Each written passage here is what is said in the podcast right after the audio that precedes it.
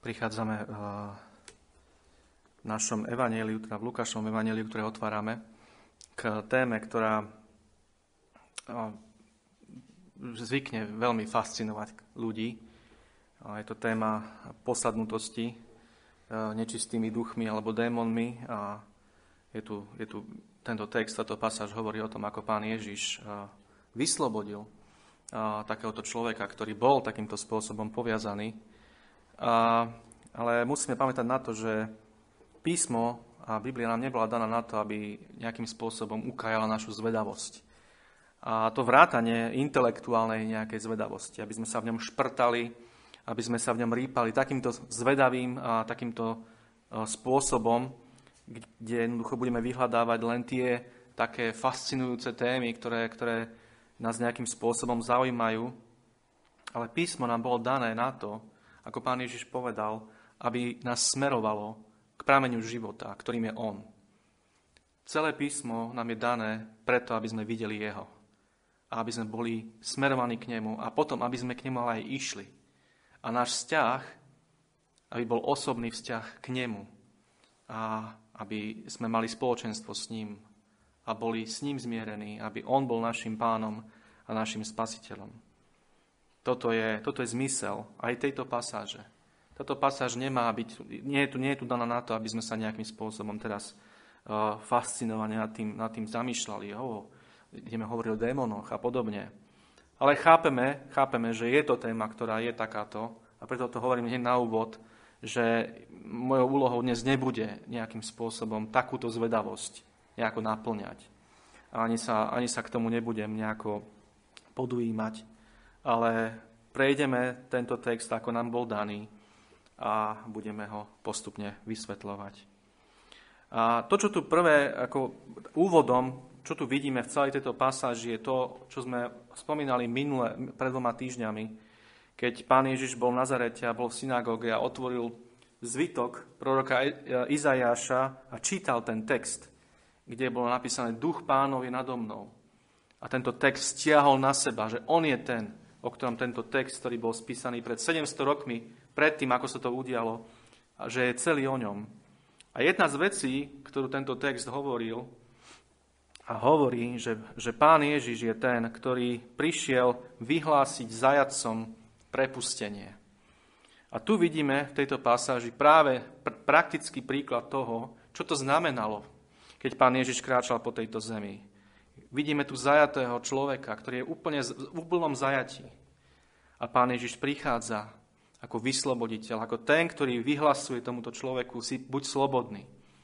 A prináša mu slobodu, ktorú tento, tento človek si nemohol sám získať nejakým spôsobom a ktoromu pán Ježiš milostivo, z čírej milosti dáva vo svojej moci a vo svojej autorite Boha v ľudskom tele. A toto je veľmi dôležité, čo teraz som povedal, Boha v ľudskom tele, pretože ako sme išli týmto evaníliom Lukáša, tak sme mohli vidieť neustále, ako Lukáš postupne buduje cel, celú tú, cel, celý ten svoj text a celé to svoje svedectvo, ktoré, ako viete, písal svojmu priateľovi Teofilovi, aby, aby veľmi dobre vedel a do, dobre, dokonale rozumel tomu, čomu bol učený a čo sa, čo sa udialo v tých, v tých časoch, v tých dňoch. Tam v tejto oblasti celej, Judska a Galilei.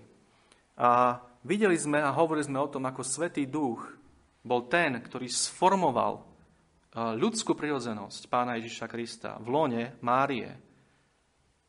Ako, ako, ako to bol práve Svetý Duch, ktorý z, toho, z tej látky Máriho tela sformoval telo pána Ježiša Krista a jeho ľudskú prirodzenosť. Musíme si pamätať jednu veľmi dôležitú vec, že po tejto zemi nekráčal, nekráčali dve osoby v jednom, v jednom ako keby tele.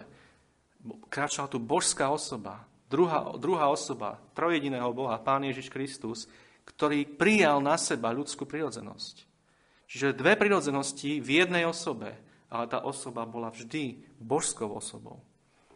Práve preto pán Ježiš nebol splodený Jozefom ako, ako bežný, bežný človek, aby sa nestal práve tou druhou osobou alebo, alebo oddelenou osobou. Toto sú veľmi komplikované veci a veľmi ťažké veci, ale čo je dôležité je to, že Svetý Duch bol ten, ktorý tu pôsobil.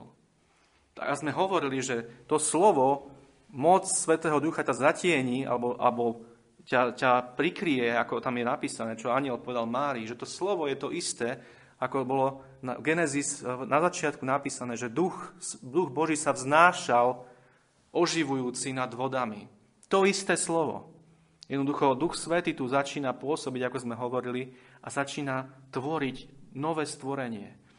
Nové stvorenie v tom zmysle, že začína, začína tu prvý moment, kedy sa začína uh, obrácať, ako keby všetko to, čo bolo predtým zničené diablom.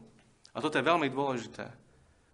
Pánovi Ježišovi Kristovi, ako, ako v jeho ľudskej prírodzenosti sformovanej v lone Márie, začína nové stvorenie, ktoré vyvrcholí vyvrcholí novou, no, novým nebom, novou zemou a všetkým tým, tým naplnením, tou svadbou baránka, kedy Pán Ježiš Kristus bude oslavený vo svojich veriacich, vo svojich deťoch a celé to bude pokračovať na veky.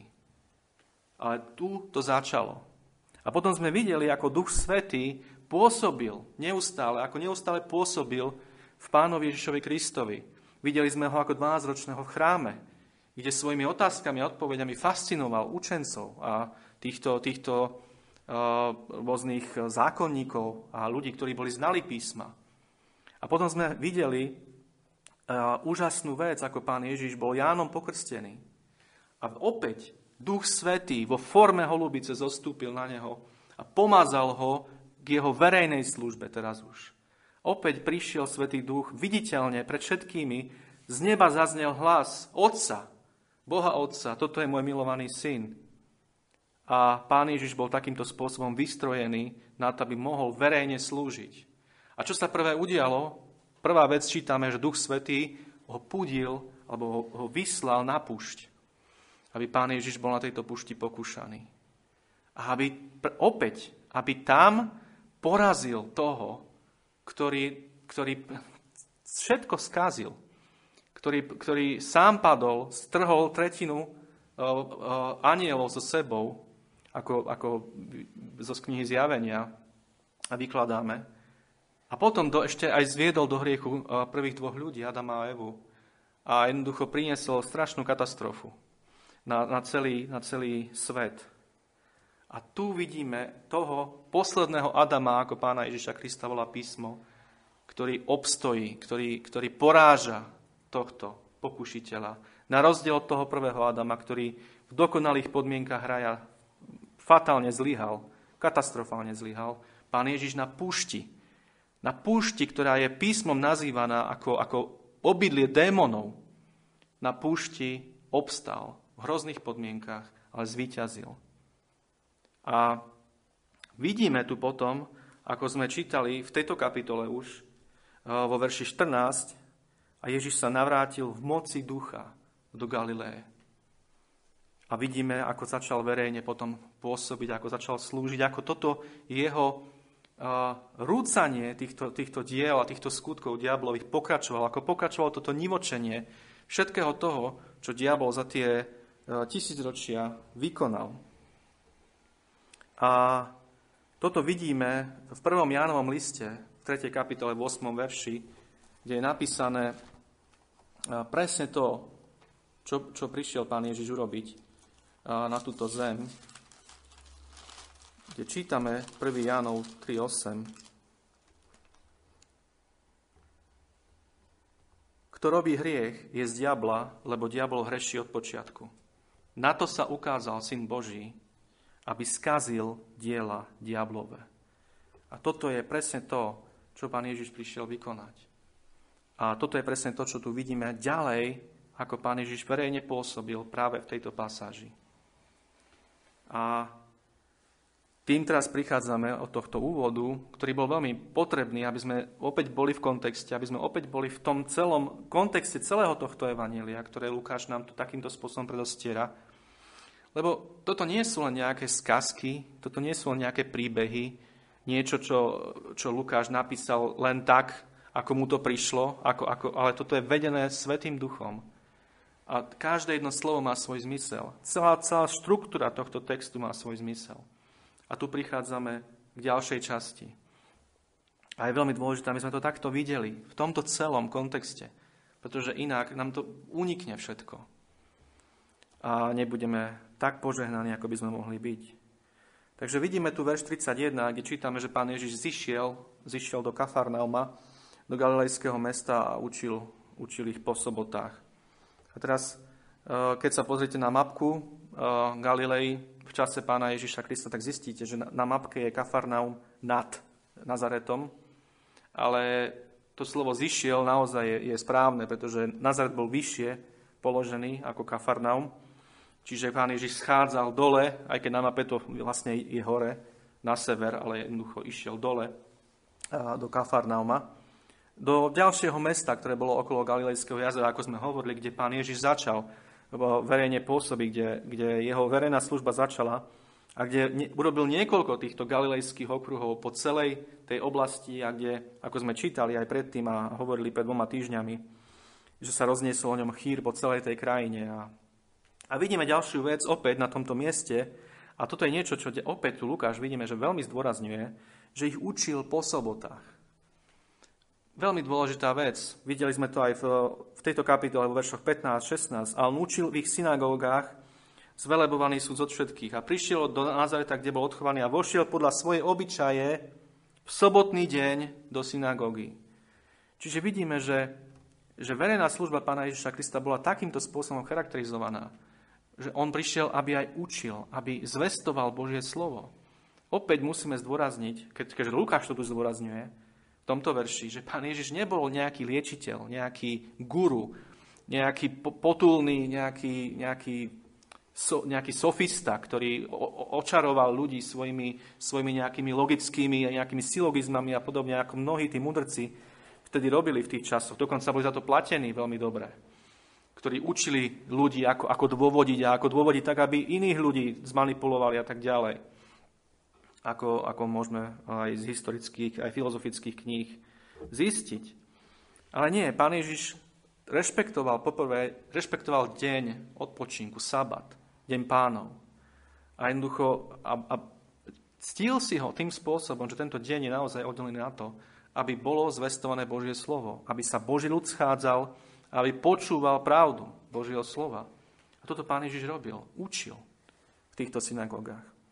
A vidíme, učil ich po sobotách. A to isté tu na tomto mieste urobil v Kafarnaume. Prišiel tam a každú sobotu učil ich po sobotách, každú sobotu takýmto spôsobom vchádzal do synagógy a na konci zhromaždenia, ako viete, tí, ktorí takýmto spôsobom navštívili, mali možnosť osloviť tých prítomných, prečítať niečo z Božieho slova a vyložiť.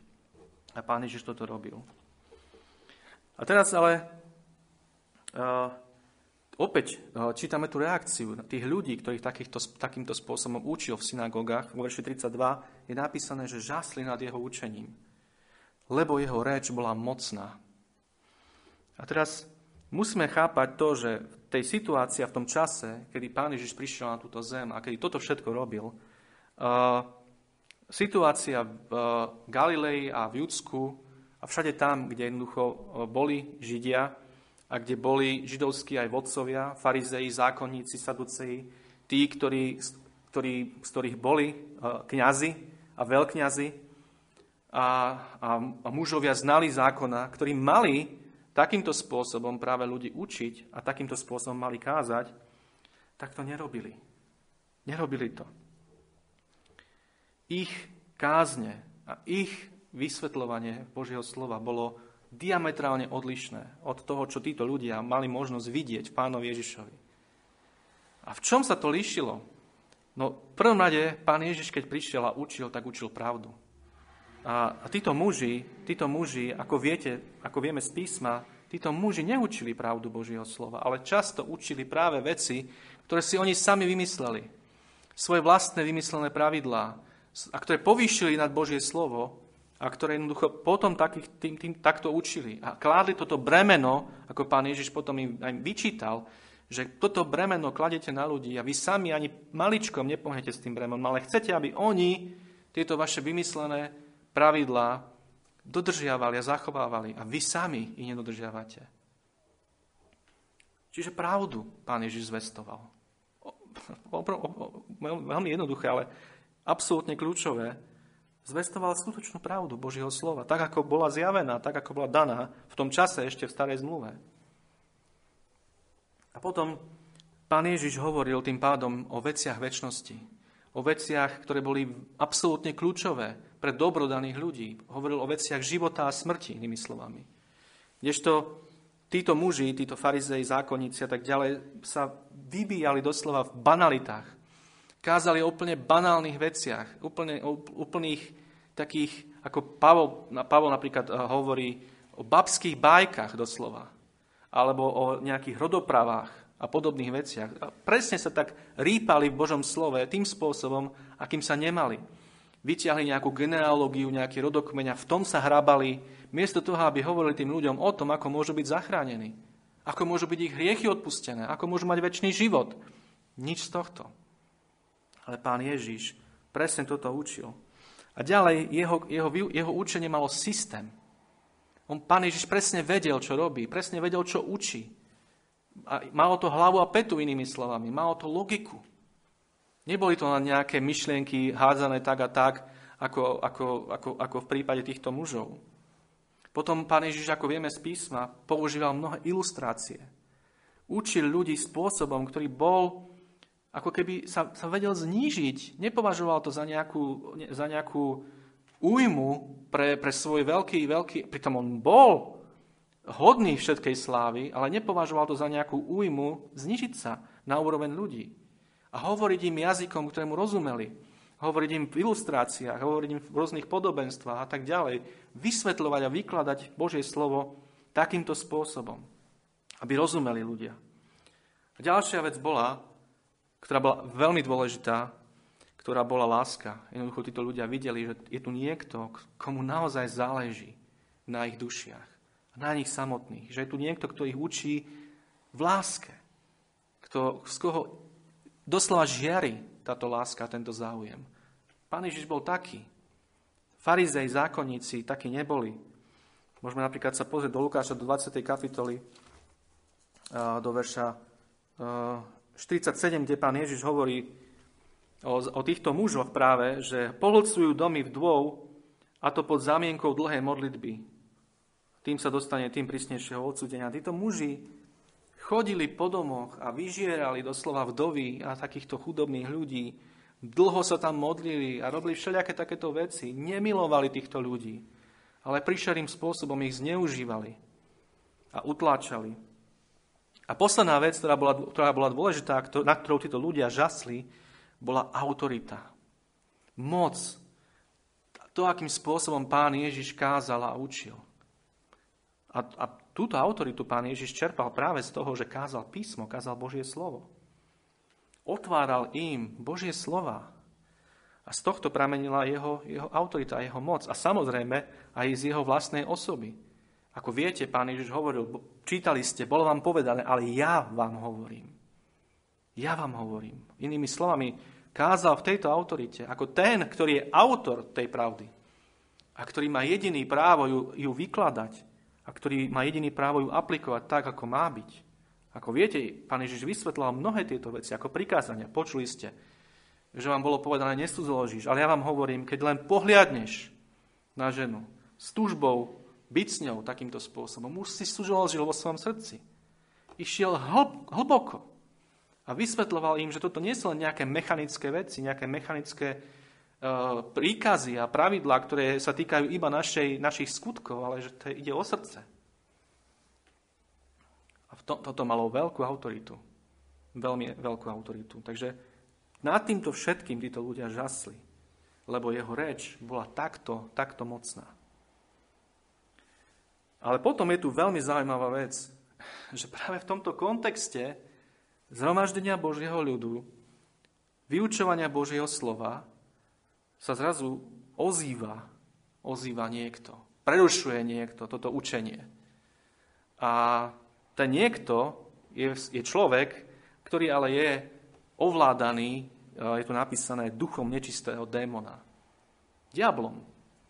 A tento diabol, tento démon používa tohto človeka na to, aby prerušil toto vyučovanie a aby zakričal, aby skríkol niečo a, a, a celé, to, celé to narušil.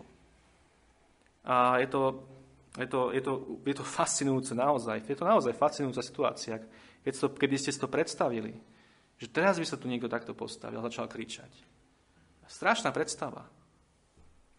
A čítame vo verši 33, teda, že bol v tej synagóge človek, ktorý mal ducha nečistého démona a skríkol veľkým hlasom. A toto je tá téma, ktorá jednoducho, ktorej sa nemôžeme vyhnúť, pretože to tu je jasne napísané. A je to téma posadnutosti týmito nečistými duchmi, démonmi. A preto, preto sa musíme pristaviť pri tejto, pri tejto téme a povedať si niečo, o čo písmo učí o, o tomto druhu kontroly, ktorý, ktorý, ktorý môžu mať uh, títo padli anieli, pretože sú to anieli, ktorí ale opustili, ako písmo hovorí, svoje postavenie a vo svojej píche uh, padli. A jednoducho chceli niečo úplne iné, ako im bolo dané. Neboli spokojní s tým, čo im Boh určil, ale jednoducho chceli viac. A obzvlášť ten, ktorý, ktorý ich celých, celých, celých viedol a strhol, teda diabol, alebo satan, alebo akokoľvek ho písmo nazýva, tak toto sú tieto bytosti, ktoré takýmto spôsobom jeden z nich ovládal tohto muža. A teraz povedzme si to, čo písmo hovorí, že posadnutosť nie je v prvom rade. A, a potom si povieme niečo o tom, čo posadnutosť je. Uh, nie je pravda, ako hlásajú mnohí aj dnes, že posadnutosť týmito duchovnými bytostiami že nová zmluva učí, podobne ako rôzne primitívne náboženstva, že, že všetky fyzické choroby a všetky nejaké abnormality musíme pripísať prítomnosti a pôsobeniu práve týchto, týchto zlých duchov. Nie je to pravda, zdôrazňujem, podľa písma. Písmo naopak rozlišuje. Rozlišuje. Na mnohých miestach práve v Novej zmluve čítame, kde, ako, kde jednoducho autory, ktorí sú vedení Svetým duchom, hovoria o tom, že niektorí ľudia boli posadnutí, ale súčasne hovoria, že boli slepí. Hovoria, že boli hluchí, že boli chromí a porazení. Hovoria to v kontexte, v jednom, v jednom, v jednom verši. Keď, keď vymenúvajú jednotlivé tieto neduhy, ktorými títo ľudia trpeli, tak hovoria, Niektorí mali démonov, niektorí boli posadnutí, boli tam chromí, boli tam slepí, boli tam hluchí, porazení, čo sú napríklad epileptici. Dneska mnohí, mnohí veria, že epilepsia je, je vypôsobená práve posadnutosťou, démonom, ktorý je v človeku. Biblia toto neučí. Biblia jasne rozlišuje choroby, fyzické choroby od posadnutosti nečistými duchmi. Čiže nie je to pravda, že toto, toto je, je všetko pôsobenie démonov takéhoto druhu, ako tu vidíme. Nie je to pravda. Ďalej nie je pravda, že, že posadnutosť je len, len synonymom pre šialenstvo. Inými slovami, keď je niekto, keď nemá niekto zdravý rozum, tak nutne musí byť pod vplyvom eh, nejakej, nejakej takejto nečistej duchovnej bytosti, nejakého démona. Opäť nie je to pravda. Dokonca je to tak, že písmo iba na dvoch miestach hovorí o tom, že posadnutosť démonom priamo nejakým spôsobom ovplyvňuje takýmto spôsobom mysel. Vidíme to Matúšovi 8.28, si môžete poznačiť, lebo nepôjdeme tam, ale kde, kde je práve ten, ten, ten posadnutý, ktorý bol v hroboch a ktorý bol nahý a ktorý bol v reťaziach a ktorý tam kričal, ktorý bol šialený, inými slovami, ktorý bol reálne posadnutý a jeho mysel bola, bola úplne, úplne mimo. A potom v skutkoch 19, vo veršoch 14 až 16, čítame tiež niečo podobné, kde, kde posadnutý muž vykazoval tieto známky šialenstva. A ďalšia vec, o ktorej toto neplatí, že posadnutosť rovná sa, sú rôzne prejavy schizofrénie alebo takéhoto, takéhoto, takéhoto druhu postihnutia, ktoré, ktorými ľudia trpia. Odkedy je hriech na tomto svete, odkedy jednoducho hriech začal tak pôsobiť na tomto svete, svete, že prišla duchovná smrť a s ňou prišli rôzne tieto neduhy a problémy a trápenia, tak rovnako aj tieto prejavy schizofrenické nie sú, nie sú rovné posadnutosti, ako si niektorí ľudia, ľudia myslia. A dôvod je ten, že, že lebo viete, niekedy sa tieto prejavy naozaj prejavujú, prejavujú tak, že tí ľudia ako keby boli vnútorne rozpoltení. A, ale tu vidíme, že démoni sú duchovné bytosti, ktoré môžu napríklad výjsť z daného človeka. A ako vieme, môžu vojsť dokonca do zvierat. Ako to diabol urobil na samom začiatku a ako to pán Ježiš potom urobil, keď toho, práve toho, o ktorom sme hovorili v, tej, v, tej, toho, v Gadare, keď rozkázal tým tej légii démonov, aby vošli do svíň. A, oni išli. Toto, toto, tie, toto ten stav, ktorý ten človek má, tej vnútornej rozplontenosti, to nie je, jednoducho, on, to, to, ne, to sa nedá. Nedá takýmto spôsobom, že vyjde, vojde a tak ďalej. Nie, on, to, to, to je stav toho človeka. A ďalej, títo démoni, ktorí takýmto spôsobom ovládajú človeka, sú vždy zlí. Vždy sú zlí. Inými, ne, inými slovami, neexistuje niečo také ako Dr. Jekyll a Mr. Hyde, ako viete, ten, poznáte možno ten príbeh, ktorý práve je o takomto človeku, ktorý cez deň bol Dr. Jekyll, ktorý bol dobrý, ktorý, ktorý normálne fungoval, ktorý slúžil a bol doktor a potom bol v noci, bol Mr. Hyde, jednoducho bol, bol strašný, strašný človek, zabijak a tak ďalej. Démoni, ktorí ovládajú človeka, sú vždy zlí. Vždy. Neexistuje niečo také ako, ako dobrý démon. To je, to je oxymoron, to je ako drevené želiesko, hej, alebo kockatý kruh. Nič také neexistuje. A potom, a čo, čo je najdôležitejšie, tieto duchovné bytosti nie je možné vyhnať uh, nejakými psychologickými terapiami alebo psychiatrickými terapiami alebo liečbou.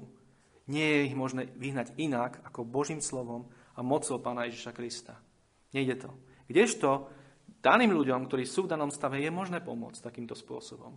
Existuje liečba na to, ktorá výrazným spôsobom tlmí všetky tie prejavy. A keď títo ľudia ju aj ako kresťania vo viere a v podriadení sa pánovi berú, tak jednoducho sú v poriadku a fungujú. Kdežto, keď je, keď je démon v človeku, toto nepomáha. V žiadnom prípade. A teraz Takže sme si povedali, že čo to nie je, čo Biblia nehovorí o posadnutosti, aj keď mnohí ľudia dnes práve daným veciam, ktoré sme hovorili, že nie sú pravda, veria ako pravde. A teda čo je? Čo je posadnutosť? Aký to je stav? A vidíme to tu. Jednoducho je to, je to, je to stav, v ktorom je človek úplne ovládaný uh, démonom, padnutým anielom, uh, duchovnou bytosťou, ktorá je, ktorá, je, ktorá jednoducho je, je zlá, ktorá je čílým zlom. Preto, pretože ako viete, písa nám hovorí, že Pán Ježiš a Boh samotný sa neujal anielov, ale sa ujal potomstva Abrahamom ľudí. Nestal sa anielom, aby spasil anielov, stal sa človekom, aby spasil ľudí. A tým pádom tí, ktorí, tí anieli, ktorí padli, boli ponechaní bez akejkoľvek milosti a záchrany. A preto ich samotná prirodzenosť a ich charakter je čisté zlo. Oni nevedia robiť dobre. Pán Ježiš povedal, diabol je vrah a klamár. Je otec lži. A keď klame, tak robí to, čo mu je vlastné, pán Ježiš hovorí. On inak nevie. A títo démoni takisto nevedia inak, ako byť zlí. A poslednutosť je byť pod kontrolou takejto bytosti duchovnej. Do tej miery, že daná bytosť dokonca môže používať tohto človeka na to, aby používať jeho hlasivky a hovoriť cez neho. Ovládať, ovládať ho. A e, jednoducho takýmto spôsobom e, ho zviazať, spútať a, a zotročiť. Toto je posadnutosť. A ako viete, toto všetko začalo e, v podstate tým, ako sme hovorili, že jednoducho diabol ako ten aniel, písmo nám o tom nehovorí veľa. Tým musíme začať, že existuje niekoľko pasáží, ktoré nám hovoria o tom, akým spôsobom, kto vlastne bol Satan, alebo je. A napríklad v Ezechielovi je jedna pasáž, kde typickým prorockým spôsobom starozmluvným prorok začína kráľom Týru, ale zrazu prechádza úplne k niečomu, čo, čo už nemôže byť Eh, čo už nemôže byť alebo platiť o, o obyčajnom človeku. A vidíme, že začína hovoriť o niekom úplne inom. Ho tam opisuje ako, ako zastierajúceho cheruba. Ho tam opisuje ako toho, ktorý bol tým cherubom, ktorý zastieral e, Boží trón, ktorý hľadel na slávu Boha, ale, ale vo svojej píche padol. A môžeme sa len domnievať a odvodzovať z takýchto pasáží, čo sa vlastne udialo. Potom, ako boli anieli stvorení, lebo sú to stvorené bytosti, a ktorí mali, mali všetci svoj začiatok. Nie sú väčší. V tomto zmysle. Boli stvorení Bohom. Ale môžeme sa len domnievať, čo sa asi udialo so satanom. Môžeme sa len domnievať, možno, možno tak ako hľadel na, na ako ten zastierajúci cherub na slávu trojediného Boha a videl to spoločenstvo Otca, Syna a Svetého Ducha, mohol, mohol vo svojej piche chcieť byť ako On a zavidieť Pánovi Ježišovi Kristovi špecificky ako Božiemu Synovi. A preto jednoducho takýmto spôsobom padol. A jeho pícha a nadúto za spupnosť ho, ho, ho zvrhla a stiahla do, do, do, do víru, proste do, do čistej zloby. A bol vyvrhnutý, bol odvrhnutý. Ale takýmto spôsobom zviedol ešte mnohých ďalších, mnohých ďalších týchto, týchto anielov. A všetci boli, ako vieme, vyvrhnutí z nebies. Z toho miesta, z tej sféry, kde prebýva Boh. Špecificky. Jednoducho nebolo tam miesto pre niečo takéto. A pre, pre takéto bytosti duchovné. A potom, teraz Kedy sa to udialo? Tiež otázka. A niektorí hovoria, že keď vyčítame Genesis, ten záznam, Genesis 1, 2, 3, 4, tak to tak pôsobí, ako keby Adam s Evou boli stvorení, celý ten nádherný raj, tá záhrada bola stvorená, bolo im všetko to dané, boli korunou Božieho tvorstva, mali byť jeho obrazom, ktorý, ktorý, ktorý, ktorý majú, mali, mali šíriť po celej zemi a naplniť ho ďalšími E, takýmito bytostiami, ľuďmi, ktorí nesú Boží obraz. A že vlastne ten, bol tam ten stvoriteľský týždeň a potom pondelok e, spadli hneď. Takto, takto mnohí chápu, ale tá skúsenosť, ktorú mali Adama s Evou v raji, mohla trvať roky. Keď čítame tú genealógiu prvú a čítame tam o Adamovi, kedy mal prvé dieťa a tak ďalej, tak je možné, že to mohlo, mohlo to trvať viac a dlhšie. A práve v tomto časovom úseku niekde museli práve aj tí anieli, ktorí boli stvorení, tiež stvoril nebesia i zem, tak vtedy, vtedy sa to muselo stať. Pretože, ako vieme, do, priamo do tejto záhrady prichádza už diabol, ktorý takýmto spôsobom, ako tu ovládal tohto muža, ovládal hada. Teraz tiež nevieme, čo, to, čo za zviera to bolo. Jednoducho. To slovo náchaž znamená plaz, ale písmo hovorí, že to bolo to najinteligentnejšie zviera, aké Boh stvoril. Najinteligentnejšie zviera, zo zvierat, aké Boh stvoril. A tohto si práve diabol použil na to, aby zviedol Evu a Adama. A potom, ako viete, nastalo to, čo nastalo jednoducho v nebesiach, veľká zbúra, vyvrhnutie týchto, týchto bytostí duchovných von, tak nastalo to isté s Adamom a Evou. Čítame o tom, ako boli vyhnaní z raja. To slovo vyhnať e, je slovo, ktoré sa používa, keď pastieri ženu, dobytok. Takýmto spôsobom ich Boh vyhnal e, z raja. A postavil tam cherubov. A potom, keď prišla potopa neskôr, všetko toto bolo zničené na veky. A jednoducho už tá cesta späť nebola možná cez strom života a cez návrat do tejto záhrady a tak ďalej. Jednoducho, takýmto spôsobom to išlo ďalej. Cez starú zmluvu vidíme na niekoľkých miestach, ako diabol pôsobí. Napríklad v knihe Job čítame o diablovi, ako o tom, ktorý žaluje na Joba a ktorý doslova popudzuje Boha do toho, aby, aby, aby ničil eh, svojich vlastných, svojich vlastných veriacich. Ale Boh to robí preto, aby ukázal diablovi, že jeho moc je väčšia ako, ako moc jeho, jeho, jeho nič, ničenia, jeho zla. A ako vieme, Job obstojí. Ale tam sa spomína špecificky diabol, ako pôsobí. Vieme, že diabol naviedol Davida, aby spočítal ľud, čo tiež viedlo k obrovskej katastrofe. A samozrejme vidíme celou tou históriou neustále upadanie, neustály úpadok, neustále opúšťanie všetkého toho, čo bolo pravdivé. A to všetko bolo vypôsobené diablom a jeho pôsobením o diablovi písmo hovorí, že do príchodu pána Ježiša Krista mal takú moc na tejto zemi, že vedel zvádzať celé národy a držať ich v tme. Ako viete, svetlo bolo iba v Izraeli, kde, bolo, kde Boh sa rozhodol zjaviť samého seba a takýmto spôsobom konať a, a, a svietiť cez tento národ. Ale všetky ostatné národy boli v strašnej tme. Uctievanie démonov je napísané. Uctievanie takého, takého, takého charakteru, že stavali sochy kovové, kde, kde proste tá socha mala takto ruky a, na tý, a rozžeravili tú sochu a na tú, na tú sochu kládli svoje deti. A, a, a piekli ich tam doslova. Pálili ich týmto démonom. Bohom, ktorých oni považujú za, za bohov. Ale toto všetko bolo to, to kainovské, to, falošné uctievanie, ktoré, ktoré nebolo uctievanie živého Boha, ale Bohov, ktorý si títo ľudia vymysleli. Toto všetko súvisí s tými dielami a tými skutkami diabla, ktoré pán Ježiš prišiel zničiť, ktoré, ktoré prišiel zvrátiť, ako sme o tom čítali v prvom Janom liste.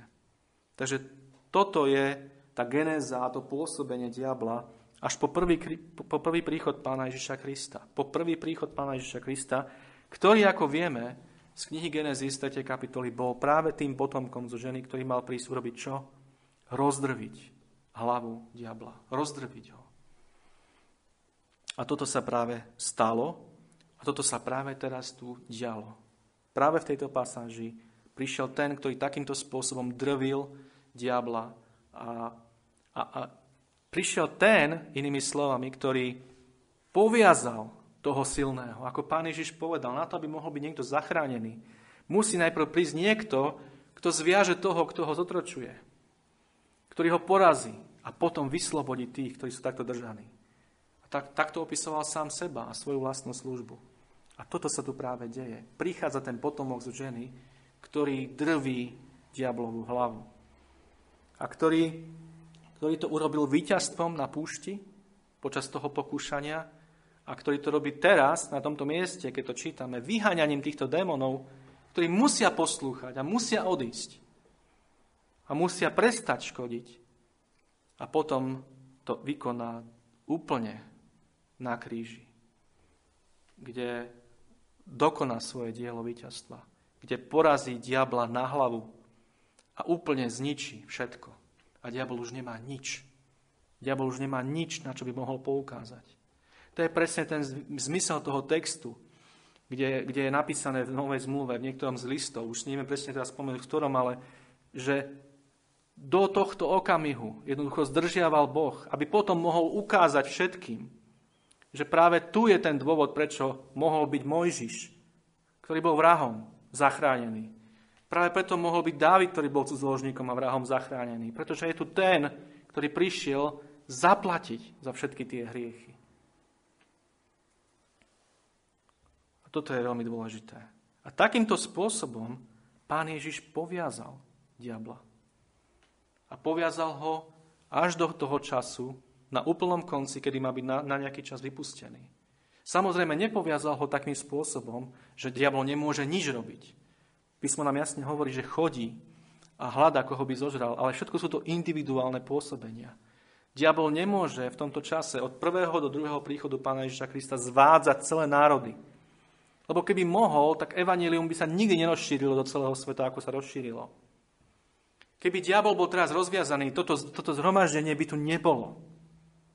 Nebolo by. V tejto krajine by bolo tak, také prenasledovanie a taký útlak, že jednoducho diabol by nepripustil, aby niečo také tu, sa, tu, sa tu dialo.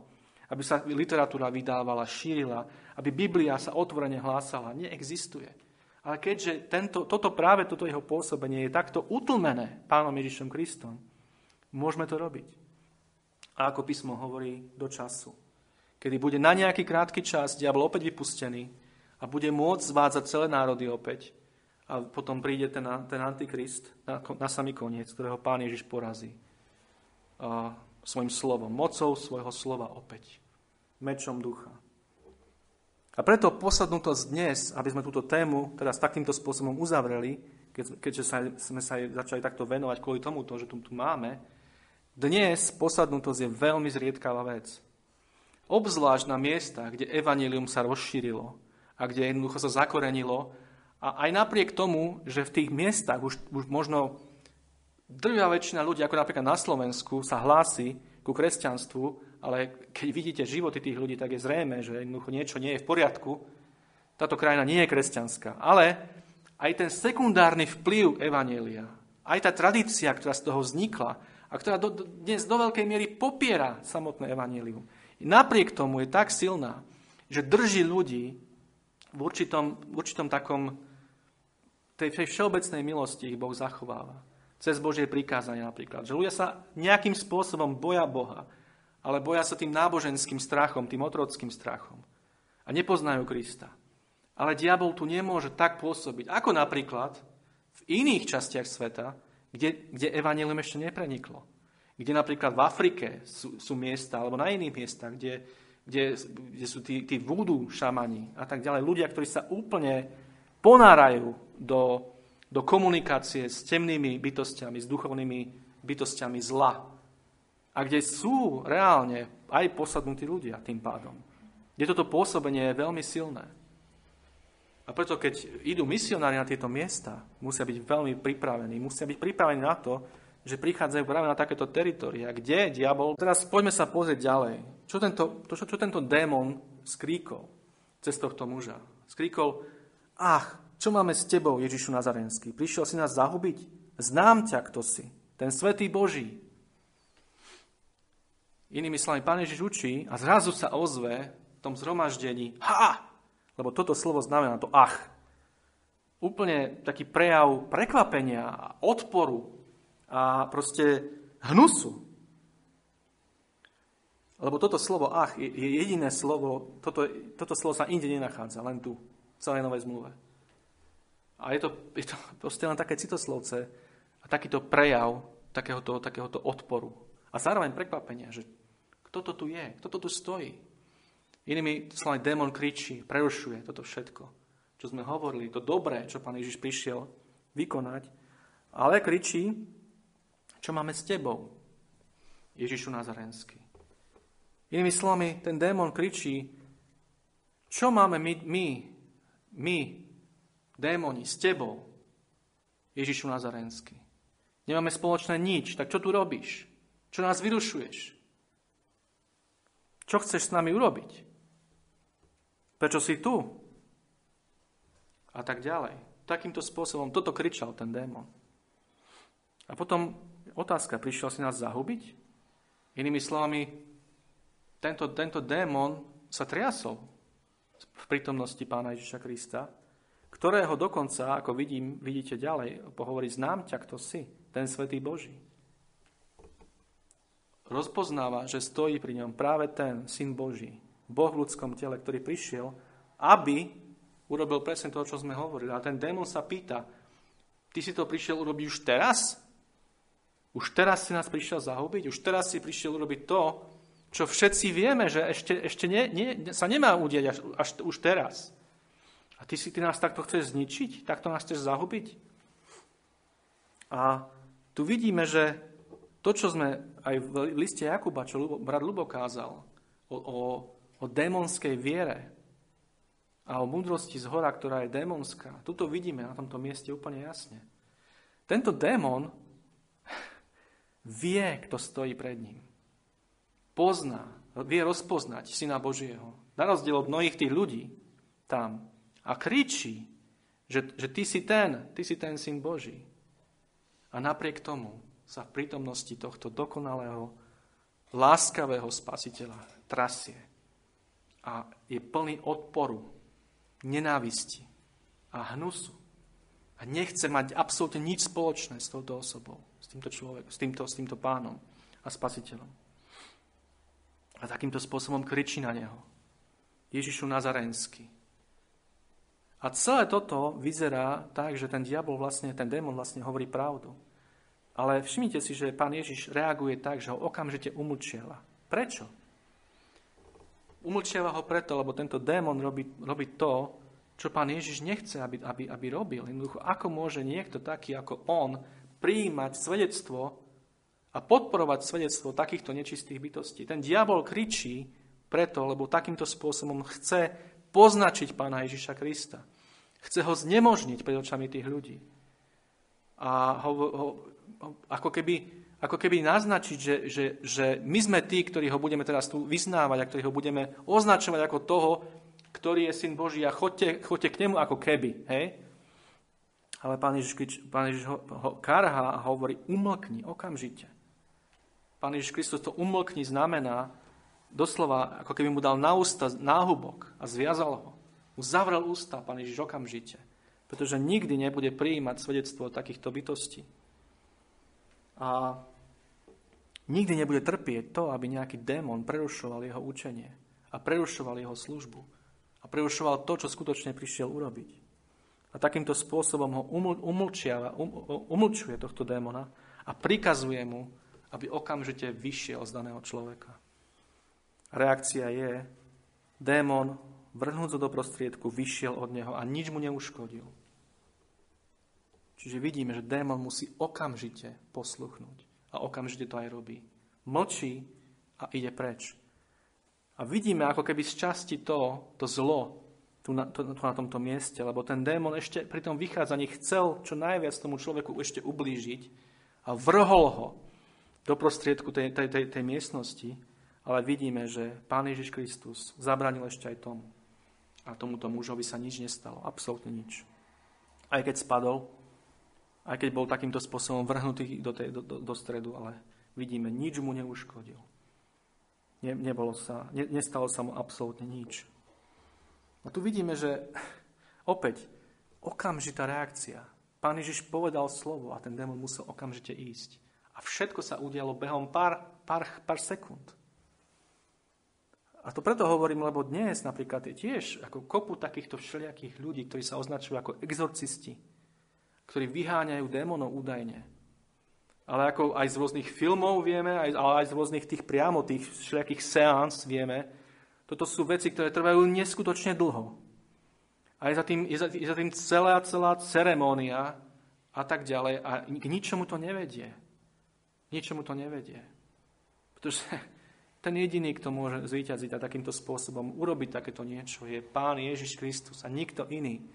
Žiaden exorcista, niekto podobný. Tu vidíme, že démon reaguje okamžite. Okamžite musí ísť. A tento človek, tento muž je okamžite vyslobodený. Okamžite.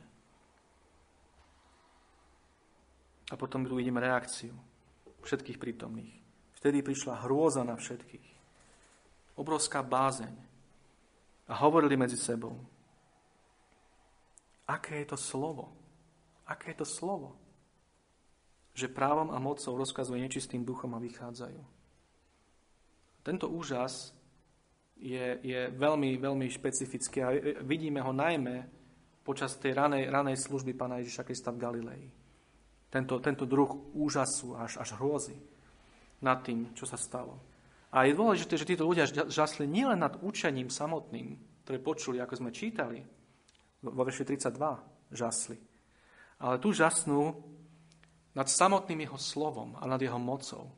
Že práve mocou tohto posolstva, tohto slova, dokonca v autorite rozkazuje samotným démonom, ktorí odchádzajú a ktorí sú takýmto spôsobom zbavení akejkoľvek sily a moci. A potom vidíme nakoniec, že toto bolo niečo tak silné, čo títo ľudia zažili, že každý to hovoril každému. Každý to, každý to hovoril všetkým svojim susedom, známym a tak ďalej. Každý, kto tam nebol, sa dozvedel o tom, čo sa udialo v tejto synagóge. A takýmto spôsobom vidíme, že išla o ňom povesť na všetky miesta toho okolia. Pretože sa naozaj udialo niečo. Niečo, niečo vynimočné, niečo veľké, čo tí ľudia dovtedy nikdy nevideli aby sa niečo takéto udialo. A toto, toto práve prišiel Pán Ježiš Kristus urobiť. A toto to takýmto spôsobom prejavil. A to vidíme, doslova to vidíme, ako, ako keby sa kamera zaz, zaz, zazumovala na to. A môžeme to vidieť. Ako vyzerali tie veľké veci, o ktorých sme napríklad vo verši 14 len, len boli, boli spomenuté. Čisto všeobecne, ale takto vyzerali. Takéto veľké veci Pán Ježiš robil. A teraz poďme, poďme teraz k takým, povedzme, aplikáciám, alebo poďme teraz na chvíľku ešte rozímať nad týmto slovom. Čo to znamená pre nás dnes? A prvá vec, ktorú tu môžeme vidieť, je, že Aký obrovský rozdiel je medzi biblickým kázaním Božieho slova a dnešnými mnohými kázňami, ktoré na mnohých iných miestach znejú. V mnohých kostoloch. Ale nielen v kostoloch, ale aj v mnohých všelijakých modlitebniach a na mnohých iných miestach. Vidíme rímsko-katolickú církev. A ako viacerí sme z tohto prostredia. Ja tiež. A ja pamätám si veľmi dobre, ako som chodil do tých kostolov a počúval tie kázne. A boli to presne také kázne, ako sme hovorili na začiatku. O banalitách, o nezmysloch, o, proste, o, o, o všelijakých veciach, len nie o Kristovi. Nie o evaníliu, nie o Božom slove, nie výklad.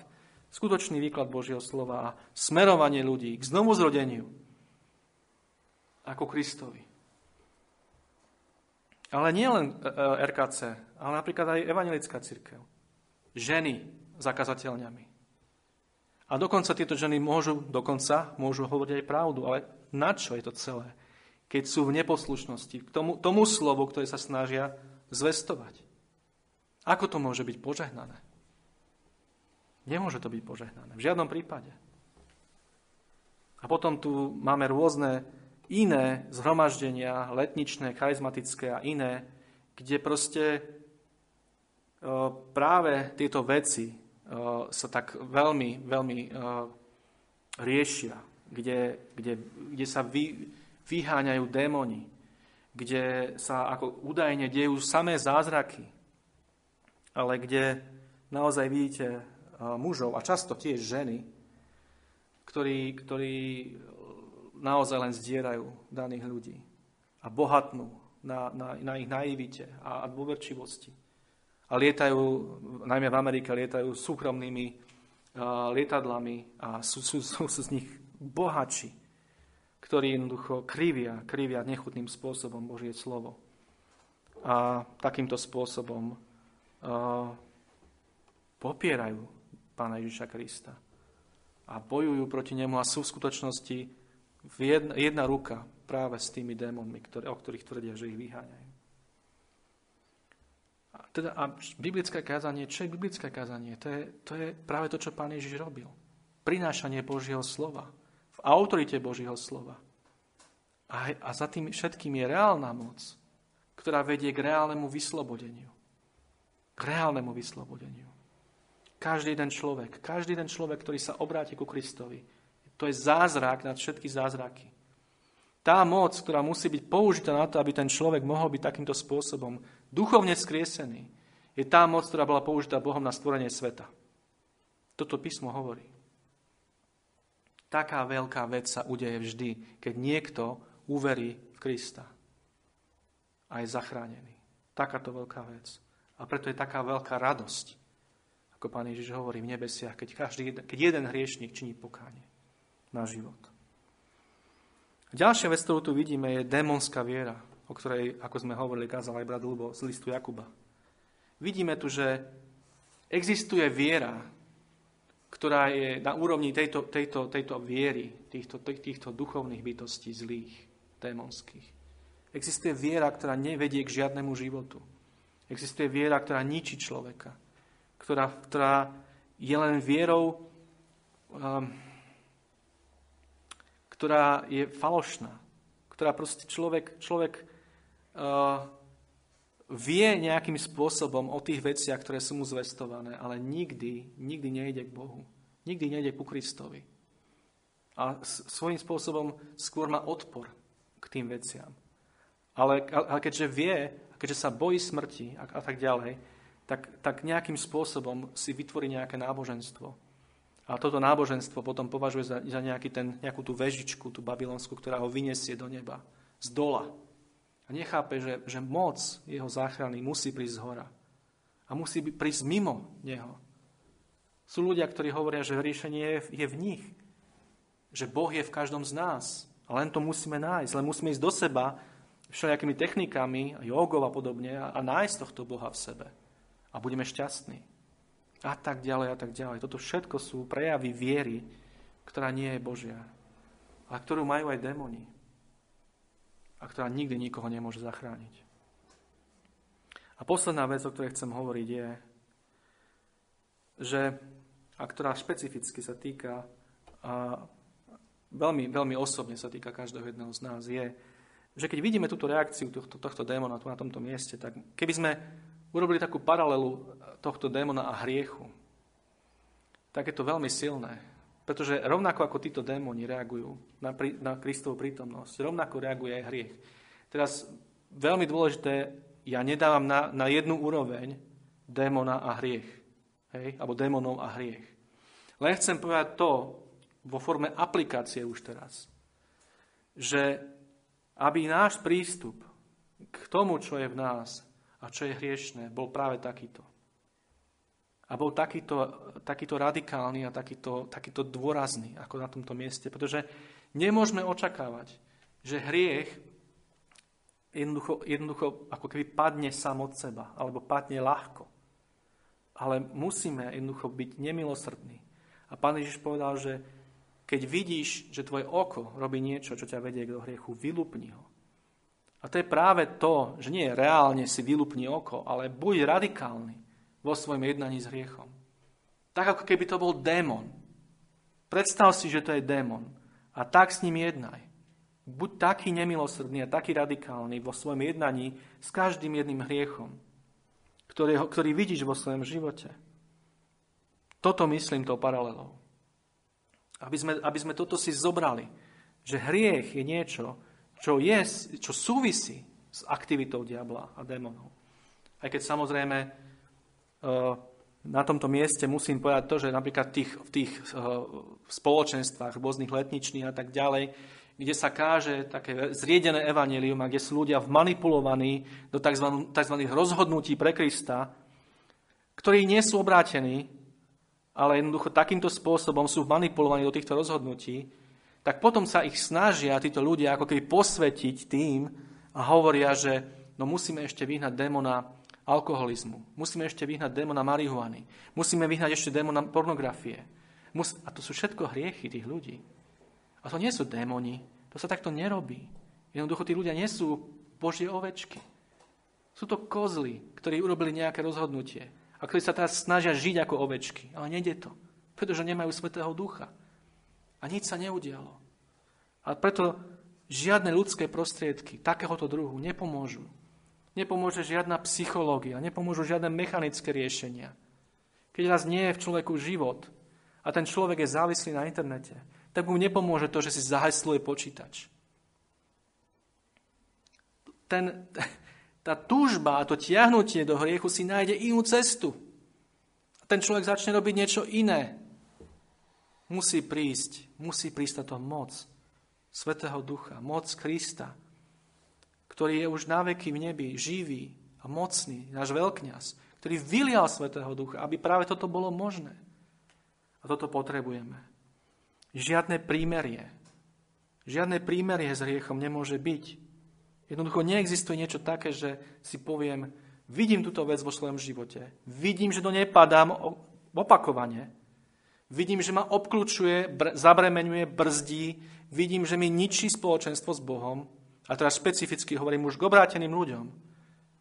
Lebo aj obrátený človek môže a má takýto boj. Písmo nám jasne hovorí, že tento boj je a má byť. Ale neexistuje niečo tak ako prímerie s týmto. Povedať si, že no, toto je asi ten osteň, ktorý jednoducho mám ako Pavol. A pán mi ho necháva, lebo, lebo ma to pokoruje. Pán ti nenecháva nikdy žiaden hriech, o ktorom ty vieš, a ktorý jednoducho nevyznáš a neopustíš ako nejaký osteň. To, čo Pavol mal, bolo nejaké, nejaké, nejaká, nejaká fyzická vec, nejaká zdravotná vec. Kde Pavol povedal, že je to aniel satanáš, ktorý ma pohlavkuje. Dokonca. Boh dopustil niečo také, lebo Pavol povedal, keby to nebolo, tak sa budem povyšovať a spišniem a budem sa nafúkovať, aké mám zjavenia. Ale Boh vie, aký som a preto toto, toto dopustil. Ale nebolo to niečo, nejaký hriech, Takže neexistuje niečo takéto, ako, ako uzavrieť prímerie s akýmkoľvek hriechom, ktorý vidím. Samozrejme, keď nevidím a neviem, Boh mi zjaví časom. Ako, postup, ako posvetenie napreduje, tak budeme vidieť ďalšie veci a budeme s nimi jednať. Ale keď vidím a viem o niečom, nemôžem to nechať tak. Nemôžem to nechať tak, lebo to bude kvasiť a ma to zničí. ber, berte to tak, ako písmo, nie je moje slovo, ale písmo. Jasne hovorí. Aj malá mucha nakvasí a zospradiť celé, celé, celé, celé cesto, všetko. A celú tú masť nádhernú toho, toho, toho lekárnika. A zničí ju komplet. Čiže každá jedna malá mucha, každý jeden kvások maličký musí ísť preč. A to takýmto spôsobom. Vždy sa musíme vrátiť ku Kristovi. Vždy musíme ísť cez Neho. A vždy musíme mať ten postoj tej syrofeničanky, ktorá mala posadnutú dceru a ktorá išla za Kristom a dovtedy bola pri ňom. A dovtedy ho prosila. A dovtedy jednoducho naliehala. A vrúcne prosila, až kým nedostala to, po čo prišla. A pán Ježiš povedal, žena, tvoja viera je veľká. Poctil tú vieru. Aj keď jej najprv povedal veľmi nedostala hneď, čo chcela. A počula ešte dokonca slova, ja som prišiel k, k synom a cenám Izraela. Nie k týmto pohanom, nie, nie k pohanom, nie psom. Je dobre dávať omrvinky, je dobre dávať jedlo, ktoré patrí deťom, psom. A tá žena práve mne to jedno. Áno, som pes. Áno, nepatrím do Izraela. Áno, som pohánka. Ale aj z toho stola padajú omrvinky. A tí psi, ktorí sú pod stolom, tie omrvinky jedia. A ja potrebujem tú jednu omrvinku, pane. Tu mi daj a bude mi dosť. A pán Ježiš. Ak pán Ježiš na niečím žasol písme, na niečím on žasol, na rozdiel od ľudí, bol toto. Takéto prejavy viery. Majme túto vieru. Choďme v tejto viere k pánovi Ježišovi. A nepustíme ho, kým naozaj nás nepožehná. Kým, keď sme neobrátení, kým nás nezachráni, kým nebudeme vedieť, a keď nebudeme mať to svedectvo Svetého Ducha, že sme Jeho a On je náš. A že naše hriechy sú odpustené. A to budeme vedieť. A keď sme už Božie deti a sme obrátení a sú takéto veci v našich životoch, opäť riežme ich tak, ako ich máme riešiť, cez Krista. A nie cez nejaké mechanické, iné ľudské výmysly a ľudské prostriedky a tak ďalej. Pretože voláme k tomu istému Kristovi, ktorý tu vyslobodil tohto muža od démona. K tomu istému pánovi Ježišovi Kristovi. A úplne posledná vec na záver. Bratia a sestry, nezabúdajme, že toto je niečo, čo sa vo svojej plnosti deje a má diať v kontexte spoločenstva cirkvy. Pretože keď si čítame ten prvý, prvý Jánov list, ktorý sme čítali, ten jeden verš tej 3. kapitoly, kto robí hriech, je z diabla, lebo diabol hreší od počiatku. Na to sa ukázal Syn Boží, aby skazil diela diablové. Pokračuje ďalej, následovnými slovami. Nikto, kto sa narodil z Boha, nerobí hriechu. Inými slovami, hriech už nepanuje nad ním tak, ako, ako predtým. Lebo jeho seme, to Božie semeno, to, to nové stvorenie, ktoré Boh dal do toho človeka Svetým duchom, zostáva v ňom a báni nemôže hrešiť, lebo sa narodil z Boha. Potom pozna deti Božie a deti diablové. Nikto, kto nečiní spravodlivosť, nie je z Boha. A ten, kto nemiluje svojho brata. Lebo to je tá zväz, ktorú ste počuli od počiatku, aby sme milovali jeden druhého. Nie tak, ako čo Kain bol z toho zlého a zabil svojho brata. A prečože ho zabil? Preto, lebo jeho skutky boli zlé a jeho bratové spravodlivé. Všimnite si, ako tu tu Ján prepája s bratskou, sesterskou láskou v rámci cirkvi. Aké je to absolútne nevyhnutné. A ako, ako, ako to je aj ten, to rozlišujúce, to, to rozlišujúce kritérium. Tá láska, ktorá je medzi bratmi a sestrami v cirkvi. A to spoločenstvo. A toto je, ne, nemilme sa, toto je niečo, na čo diabol tiež útočí. Aby sme žili v tých svojich bublinách. Aby sme žili každý individualisticky. Aby sme žili každý pre seba. Aby sme žili každý vo svojich rodinách vo svojich veciach a nezaujímali sa o druhých. Ako sa, ako sa darí bratovi, sestre. Ako, a nechceli byť spolu. Ale bez tohto, bez tohto sa mnohé z týchto požehnaní jednoducho ne, neudejú, neprídu. Pretože toto, toto je spôsob, aký Boh zvolil na to, aby sme boli duchovne formovaní ako jeho deti. A táto láska jednoducho je niečo, čo, čo jednoducho musí byť medzi nami. A ak nie je, tak niečo nie je veľmi, veľmi v poriadku. Je, je, je niečo veľmi zlé. A rovnako musíme toto, toto tiež riešiť. Ale Pán Ježiš Kristus je ten, ktorý jediný nám môže pomôcť. A preto musíme ísť k Nemu. A On nám pomôže. Ten, ktorý vyslobodil tohto človeka, vyslobodí aj nás všetkých. Zo všetkého, čo cítime a vnímame, že nám bráni práve v takom živote, aký máme žiť na Jeho slávu. Amen.